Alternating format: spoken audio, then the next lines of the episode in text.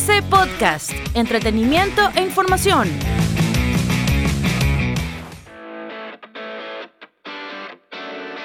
Hoy en TC Deportes, Aucas campeón de la Liga Pro 2022. Hay un nuevo monarca en el fútbol ecuatoriano. El papá Aucas se coronó campeón del torneo local por primera vez en 77 años de historia. Superó a Barcelona con un global de 1 a 0 al empatar en el partido de vuelta.